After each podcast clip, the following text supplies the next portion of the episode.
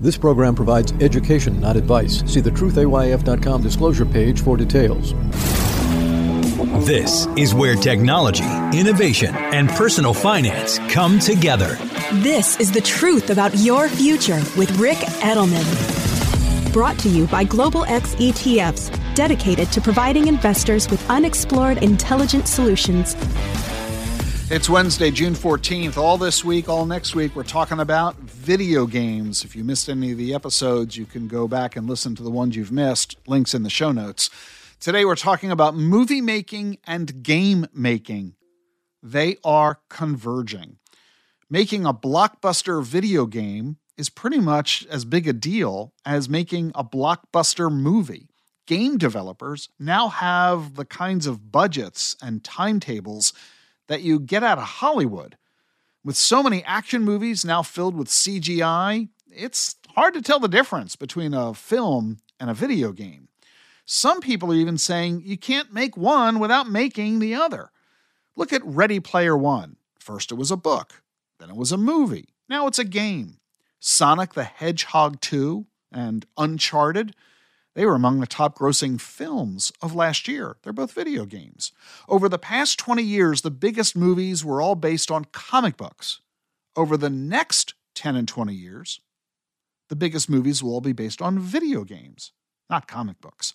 In 1991, you could launch a video game with just 6 people. You now need 600. You've got 6 people just for lighting effects. The highest quality video games now take 7 years to produce and cost $300 million. And that's why the video game industry is taking talent away from Hollywood. You just use the same tech. You know the movie The Mandalorian? That's the Star Wars spin-off. Well, with 3D models, the same sets that you use for the movie, you use for the video game. So you get to star in the actual movie when you're playing the game. It's the same experience. It's not a different experience. And now, right now, games are more interactive than films. Films have sharper images, but this is all converging. Bottom line is, we're moving ever deeper into the franchise model.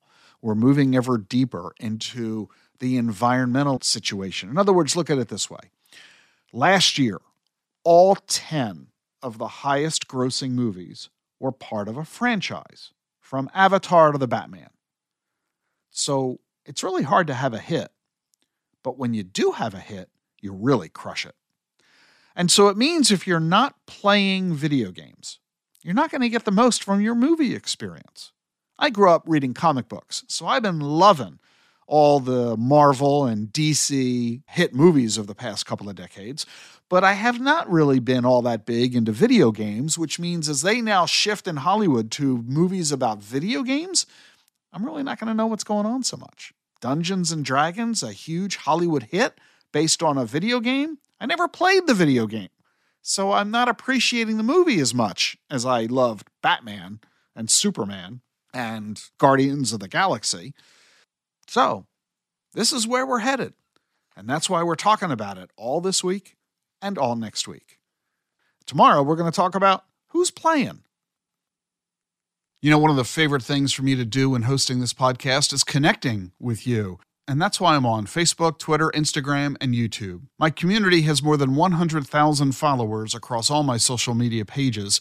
I'm really excited that we've grown together over the years, and I'm really looking forward to what's coming next. If you haven't already joined, check out my social media pages. The links are in today's show notes. Let's keep the conversation going. Share your thoughts and questions and your feedback with me. I'll see you tomorrow.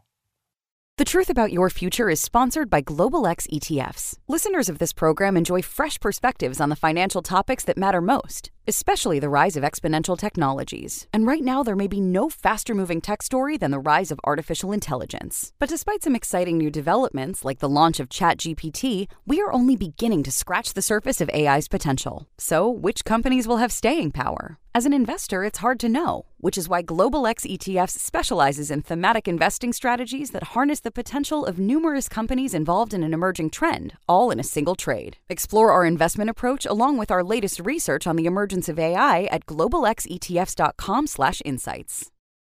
Do you know anyone who's a new investor? You can help make it easier for them to get started. With the new Schwab Starter Kit, new investors can open an account and get $101 to split across the top 5 stocks in the S&P 500. Those are companies they actually recognize, like Amazon, Apple, and Google. There are also videos, guides, and other helpful tools, plus investment professionals 24/7 to answer their questions. To see the current top 5 stocks and learn more about the Schwab Starter Kit, go to schwab.com/starterkit. The information you need to plan for the tomorrow you want. This is the truth about your future with Ric Edelman.